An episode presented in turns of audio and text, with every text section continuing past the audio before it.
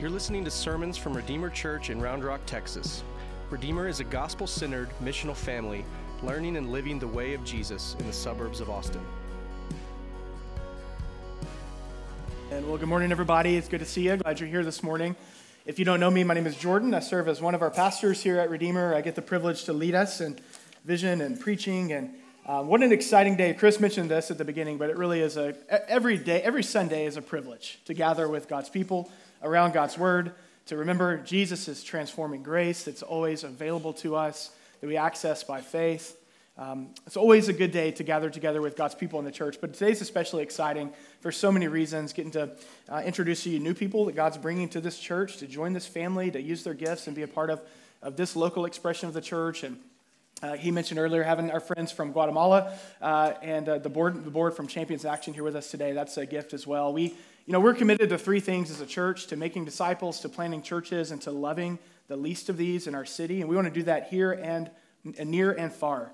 And so, Champions is a, is a way we're excited to partner with those guys and what they're doing to, to serve the least of these and um, under resourced uh, folks in Guatemala. So, glad to have you guys with us. And, and then we're commissioning a church plant today, which is, uh, you know, just kind of a small little thing. So, yeah, yeah, we're, we're commissioning a church. So, we're excited about that. Um, if you have your Bible, I want to invite you to open to the book of Acts. Now, I want to just I just want to say this up front. We're going to cover a lot of ground today, so just get ready. I want to hear like some Bible pages turning. Um, we're going to cover a lot of ground. We've been in this series that we started the year in that we've called Blueprint. Blueprint. Um, church as it should be. And what we've tried to do as we've started this new year is just say, um, kind of go back to, the, to where it all began, really, the church, where it all began in, in Jerusalem in the first century, recorded for us in Acts chapter 2. Um, we have the risen Jesus, which is, you know, a, a pretty incredible claim we have the risen Jesus who appears to his disciples over 40 days. He instructs them, he teaches them about the kingdom of God. He basically lets them know that God's mission in the world is continuing, that he will be at the Father's right hand, and that his good news, this event of the gospel, this what God has done through the life, death, resurrection of his Son, and the salvation offered in the gospel needs to go forth in the world. And then we see the, uh, he tells his disciples to go and wait for the promised Holy Spirit. The Spirit comes on the day of Pentecost, as was promised by the prophets, that the Spirit would come with the Messiah.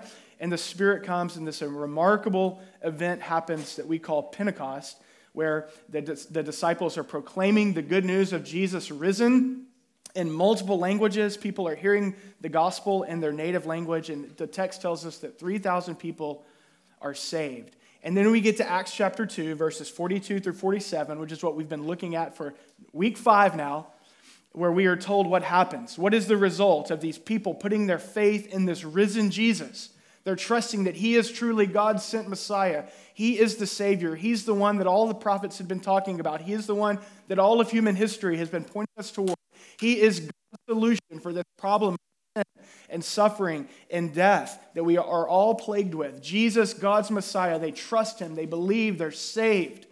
And the text tells us in Acts chapter 2, 42 through 47, that they begin this common life together. 3,000 people begin this common life together. And Michael Goheen, who's a New Testament scholar, says that that text, Acts 2, 42 through 47, is the blueprint for the church in all times and all places. And so that's what we've been looking at. What does that look like for us today in suburban Austin in the 21st century to build a church, to be a church that's built on that blueprint? And we've said so far that it means four things.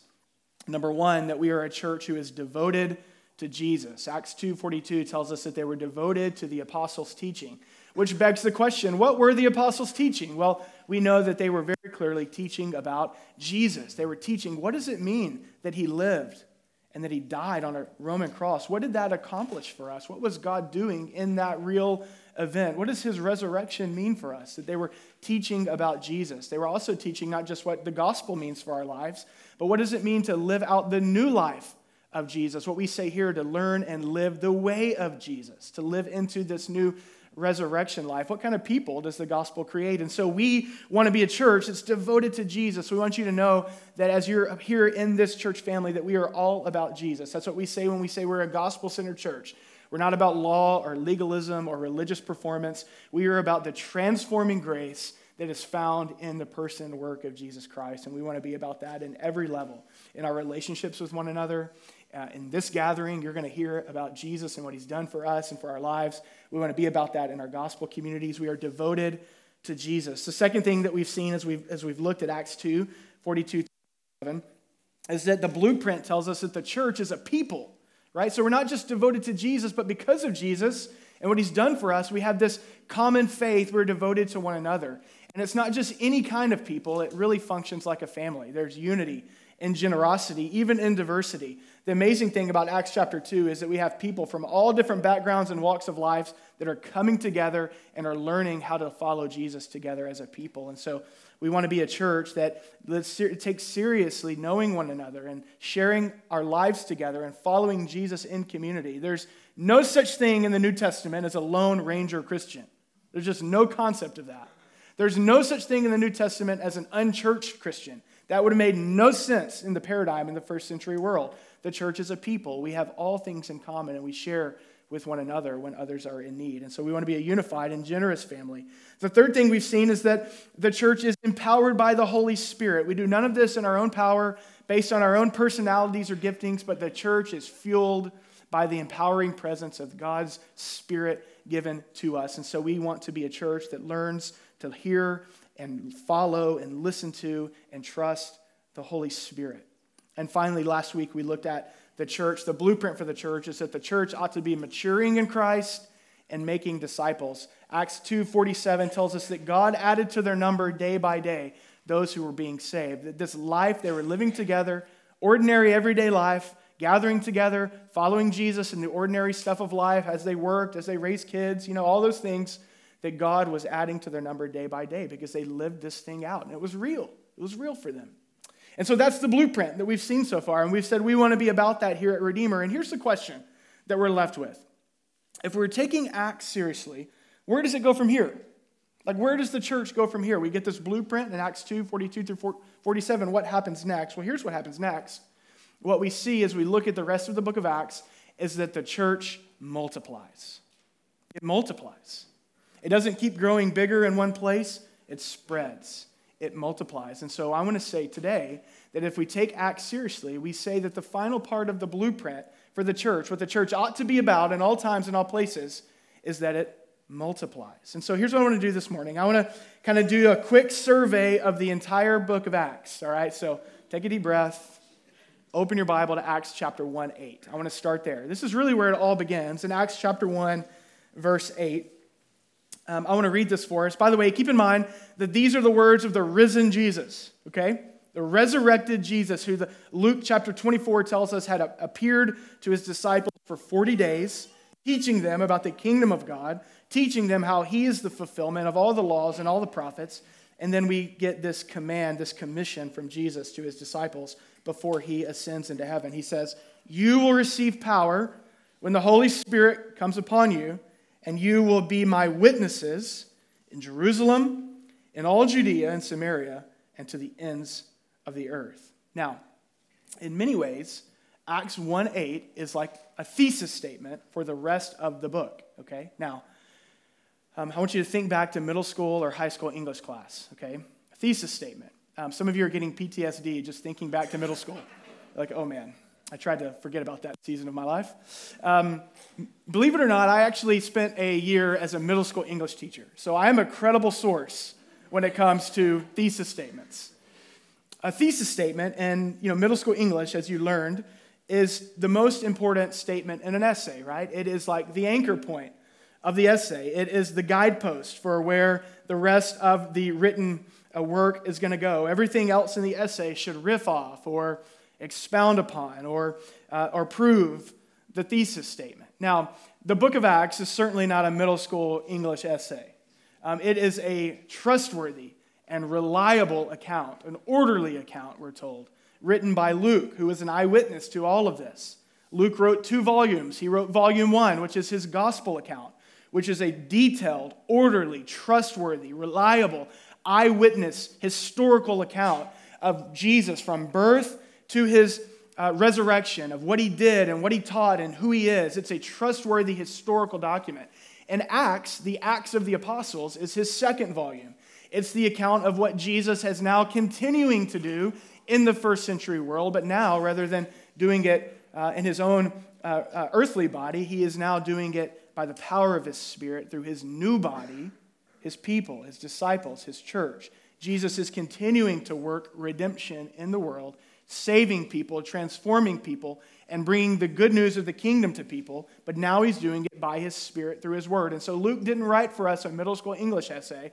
He wrote for us a trustworthy, historical, reliable account of what Jesus did in the first century world through his, the earliest, his earliest followers. But it still has a thesis statement, and it's Acts 1 8. And the thesis statement's important because the rest of the narrative, the rest of the account, follows this thesis statement. It starts in Jerusalem then Judea, Samaria, and to the ends of the earth. I want to point your attention to Acts chapter 6, 7. Flip over to Acts chapter 6, 7. So we get this account, this blueprint account we've been looking at for four weeks of the church in Jerusalem. It's getting established. But look what happens. Uh, chapters 2 through 6 give us the details of what happens in Jerusalem through this church. And then Luke gives us kind of a summary here at the end of uh, here in chapter 6, verse 7. Look what he says.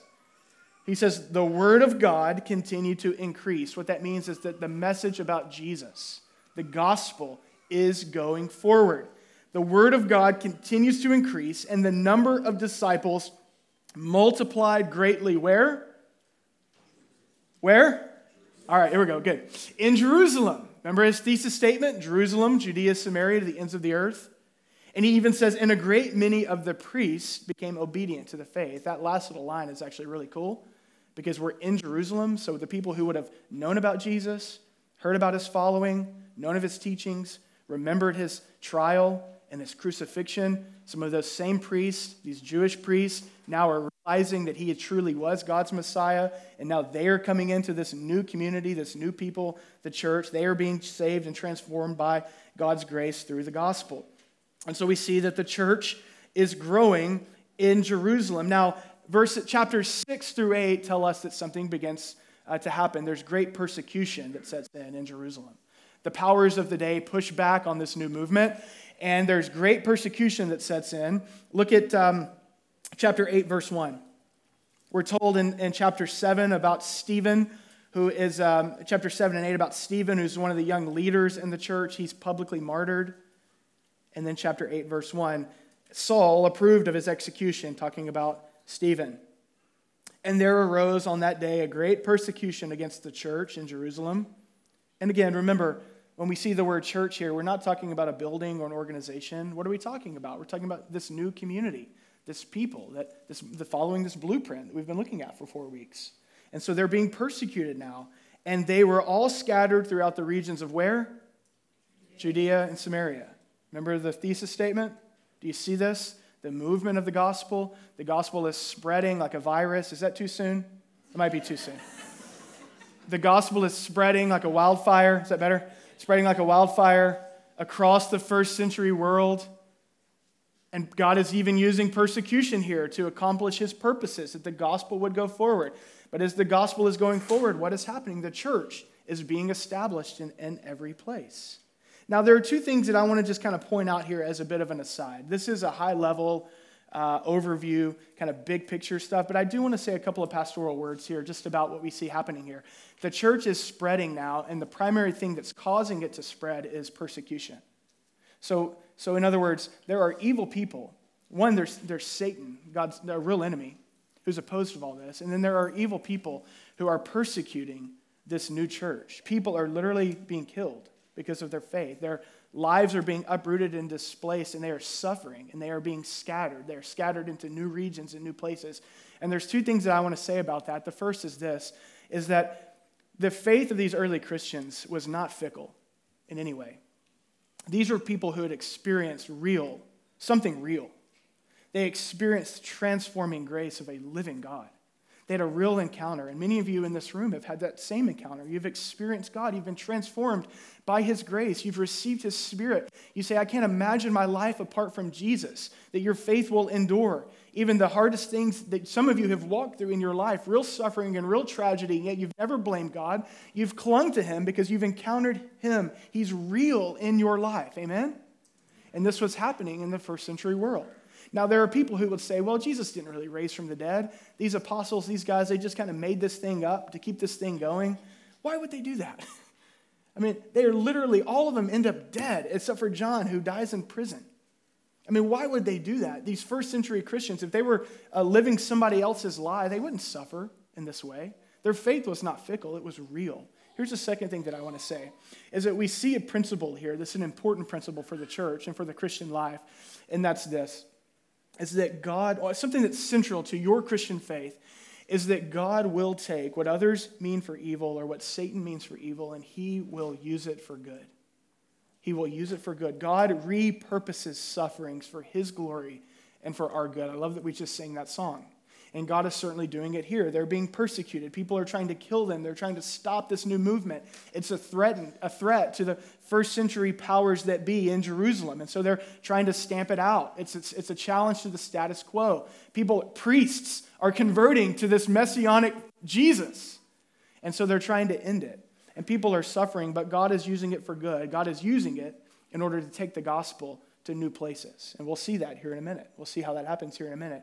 But I know that in a room this size, there's no doubt some of you who are here this morning that are experiencing real sufferings and real challenges. Maybe some of you feel like the rug has been pulled out from underneath your life.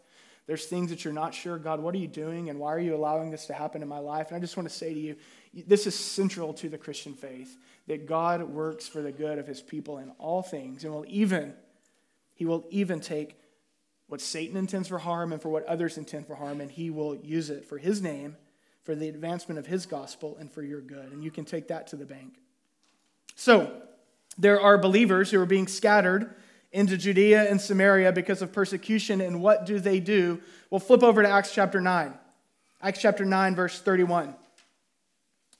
Well, they don't hide out. That's what we know. They, they, they be the church. They, they are the church. They do the things that we've looked at that are in the blueprint. They de- are devoted to Jesus, to one another.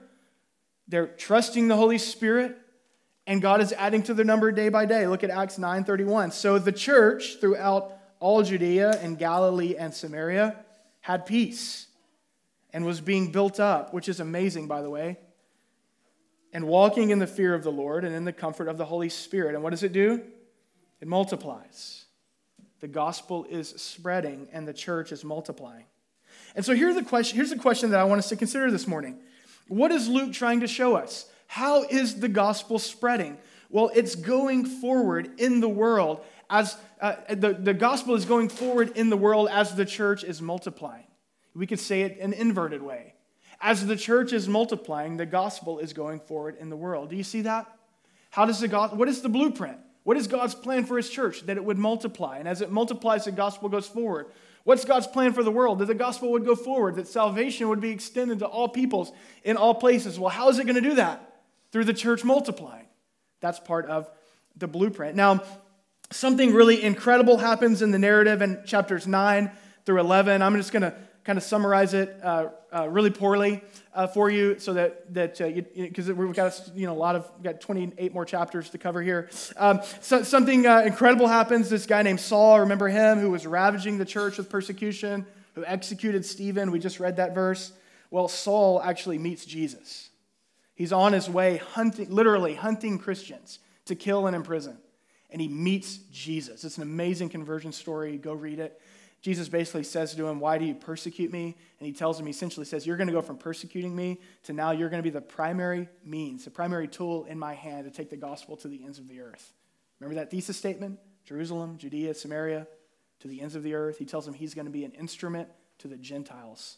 It's an amazing story. That happens simultaneously in chapters 9 through 11. The Apostle Peter is given a vision from God that basically uh, kind of gives him the green light to go preach to the Gentiles. So this thing needs to move beyond just the Jewish community. And, and, he's not, Jesus, Jesus isn't just the Jewish Messiah, he's a Messiah, the Savior for the whole world. And so Peter goes and preaches in a town called Joppa, and there's an amazing response. It's almost like a Gentile day of Pentecost where people respond to the preaching, and thousands are saved. And guess what happens? They don't skip the blueprint. They, they plant churches that are devoted to Jesus and to one another, that are empowered by the Spirit, that live as a family and the gospel is going forward, planting churches, taking the gospel further and further into the first century world. Flip over to Acts chapter 13. We're almost done, I promise. Acts chapter 13, I want to read to you verses 1 through 4. By this point, there's not just a church in Jerusalem and in Judea and Samaria, but there are churches in Gentile regions and now into like even Asia Minor now. And particularly, there's this hub church in Antioch. There's this church that starts to grow and gets really strong in this place called Antioch. Look at Acts chapter 13, 1 through 4. It says, Now there were in the church at Antioch, there were prophets and there were teachers. It's a strong, healthy church with a lot of leaders Barnabas and Simeon, who was called Niger, and Lucius of Cyrene, and Manaen, a lifelong friend of Herod the Tetrarch. Do you see, by the way, do you see Luke's detail here? This is a reliable, trustworthy historical account. He's like, these people were real historical figures. And here they are in the church at Antioch. And Saul, so Saul is there. There's a lot of leaders in this church. It's a strong and healthy church. Verse 2 while they're worshiping the Lord and fasting. So they are being the church. They're gathering together and praying and, and worshiping. The Holy Spirit said, Set apart for me Barnabas and Saul for the work which I have called them. I want you to notice here that as nice as it probably would be for this church to keep all of these leaders together, to enjoy all of this strength and all of this abundance, this brotherhood and sisterhood that they no doubt have. That they continue to enjoy the strength of this healthy church in Antioch. The Holy Spirit won't let them. Won't let them hoard leaders. The Holy Spirit won't let them hoard resources. No, the Holy Spirit says, Remember that calling that I gave Saul to preach to the Gentiles? Well, it's time for him to obey that calling. And he doesn't need to do it alone. Barnabas, go with him. Look at verse 3.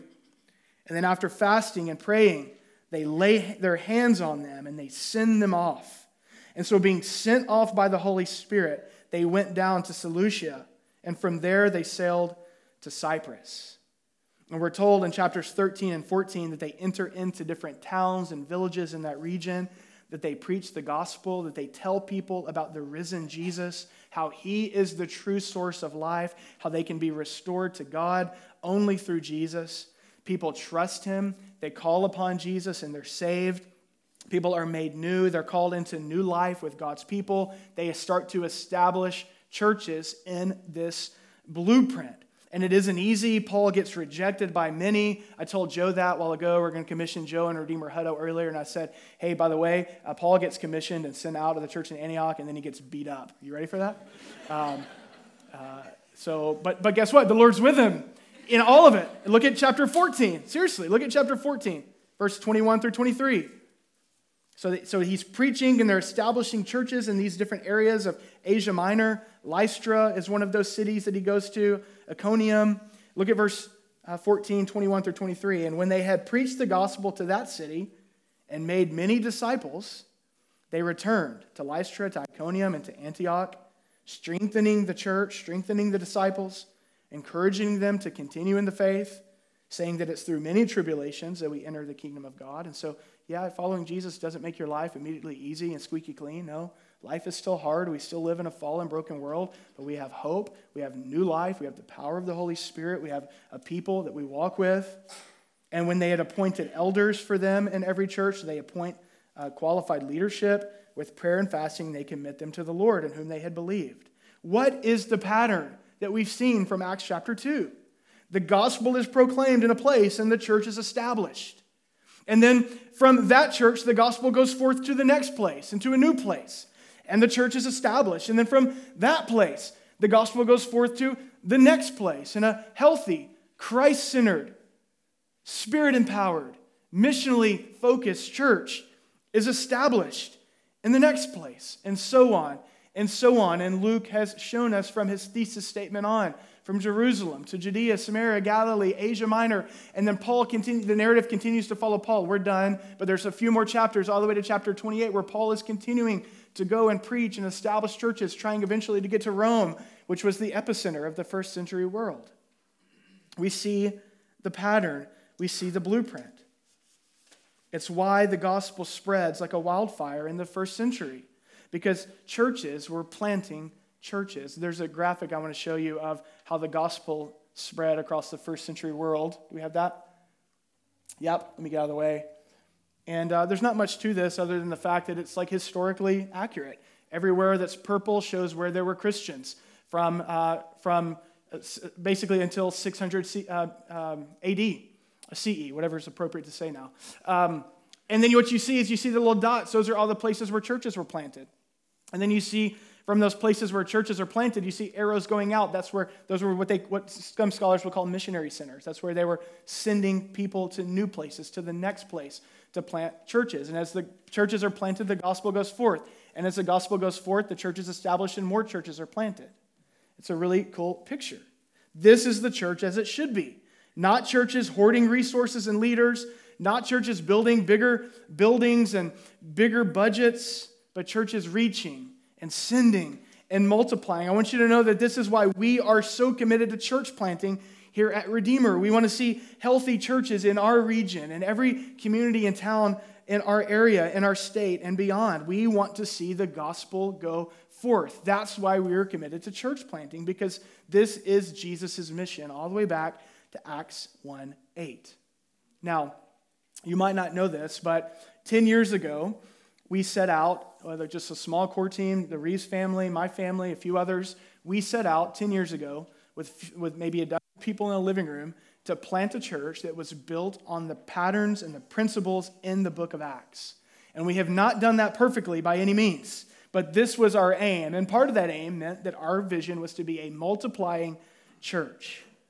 Um, means we want to keep reaching in this city and we want to reach wider in our region through church multiplication, through sending out called and qualified leaders with church planting teams to go to the next place, to plant a healthy church, to reach people with the gospel.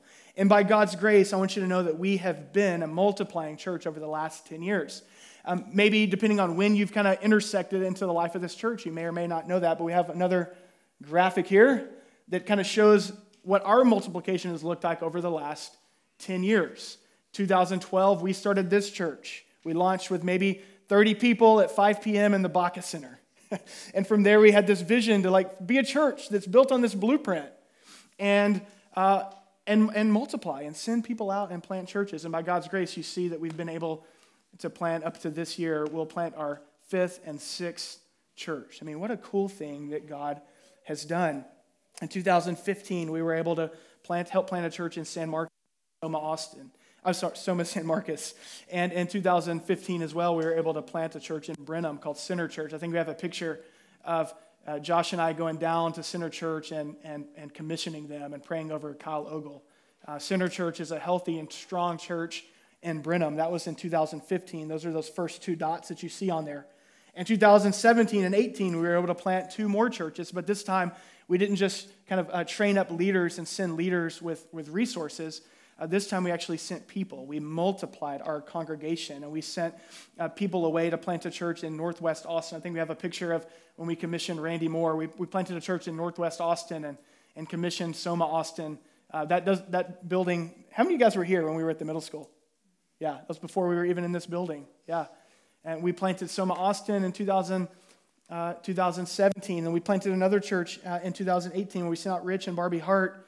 Um, and I want you to know that today, we, are, we will be commissioning today our, a church for the fifth time and sending people out to plant Redeemer Hutto. And then in March, uh, March 6th, we'll be commissioning a church for the sixth time, and we'll be sending the Livingstons out with a team to plant Redeemer Hutto. And again, all of this is not about us. This is because we believe that the Bible is clear. Redeemer Georgetown, did I say that wrong?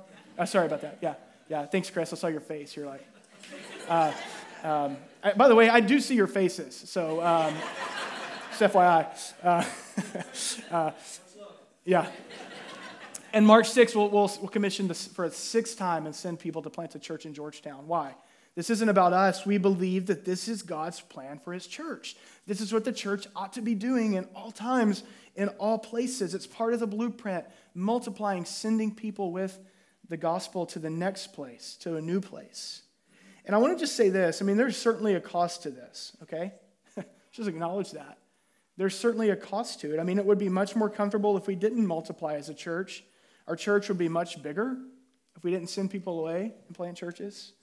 This building would be much nicer if we just put all our money into this thing. Um, uh, you know, the, the, ego, our ego probably would be a little more fed if we just was all about this, this thing, and not about another thing or the next place? There's certainly a cost to it. And I know that no doubt that many of you who are partners here and love this church family have felt it. You've friends and people that you love, and what we call gospel goodbyes, kind of having to kind of say that gospel goodbye. And it's not like you'll never see these people again. They're going to Hutto in Georgetown. You know, it's like, hey, let's meet for lunch. But you won't see them every week here.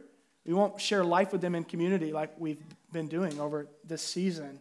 And so there's certainly a cost to it. But I want to just say this the cost to being a multiplying church is so worth it. It is so worth it. How do I know that? Well, one, because there's nothing uh, that helps us understand the heart of God quite clearly as a church sending.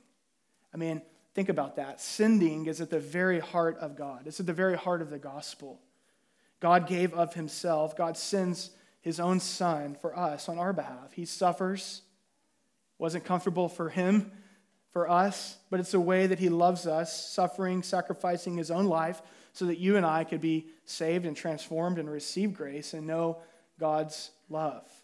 Sending is at the very heart of the gospel. And I also know this because I have seen time and time again, I've seen God, I've seen this thing that we call gaining by losing. Time and time again. I've seen it happen in church after church as we follow the blueprint in Acts and we send out called and qualified leaders to, to go and plant new churches in the next place, reaching new people, advancing the gospel in a new time, in a new age. I've seen how sending churches are blessed and strengthened as they send. I've seen how new leaders get raised up in sending churches. People that if we'd never sent would never have the opportunity to become leaders. New leaders get raised up because we send. I've seen how the sadness of gospel goodbyes is replaced by the joy of new friendships in the church. In fact, if you've been with us from the beginning, you know that our story really didn't begin in Round Rock. How many of you were with us when we started this thing in 2011, 2012? very few of you. Yeah. Miss Roberto was. I think you were the, Miss Roberto, were you the first person we baptized? I think you might have been, which is amazing. It's incredible. Yep. Yep. Um, you know, our story didn't really begin here, if you were with us. Our story actually began in Lubbock in 2008, where Josh and I got to be a part of helping plant a church in Lubbock, Redeemer Lubbock, a church that also had a vision to send and to multiply. Um, help, somebody help me with math. 2008 to 2022. How many years is that? In 14 years, I've got, I want to show you this graphic, this other graphic. In 14 years, I want you to see how many places and how many communities and how many people have been impacted by the transforming grace of Jesus because one church said, We're going to be a multiplying church. Would you look at this? 25 churches planted in 14 years across Texas and beyond, into Utah, into Oklahoma, into New Mexico. You can see our little branch down there at the bottom, the one we showed you earlier, starting with number four. Do you see that? That's kind of been our, our branch of that multiplication. And I want you to think about this thought. This is a really cool thought.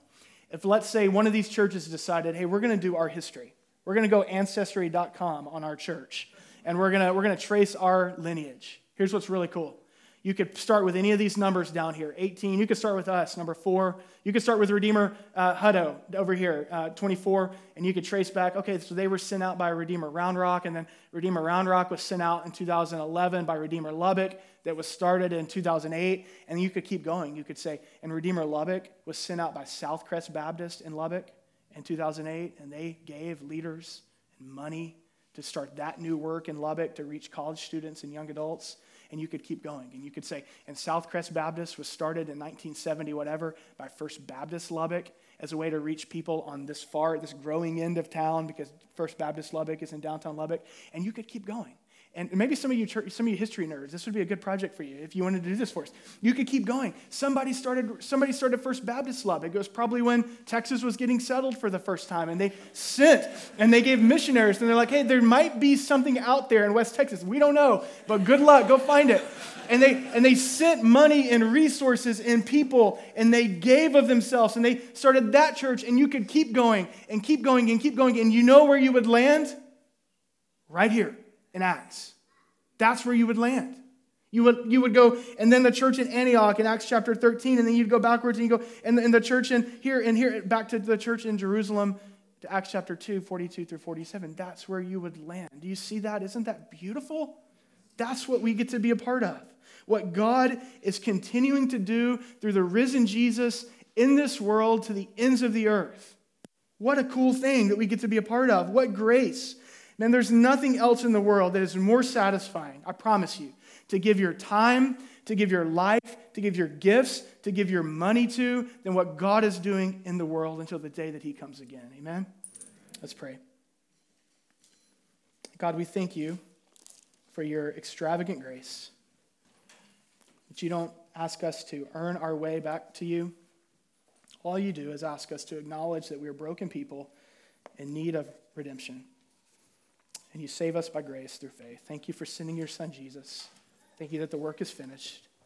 And thank you, God, that not only do you want to save us, but you want to use us. You've, you've redeemed us, Lord, and you've called us into your mission. So whether we work a corporate job or we stay at home with kids or we're in school, whatever it might be, God, you want to use us in your mission in the world. Thank you for that. Thank you that we get to be a very small part of what you're doing all across this globe, that we get to plant churches, we get to take the gospel to our neighbors and to our coworkers. We get to be a part of sending people to take the gospel to the next town and the next city and the next place, far and near.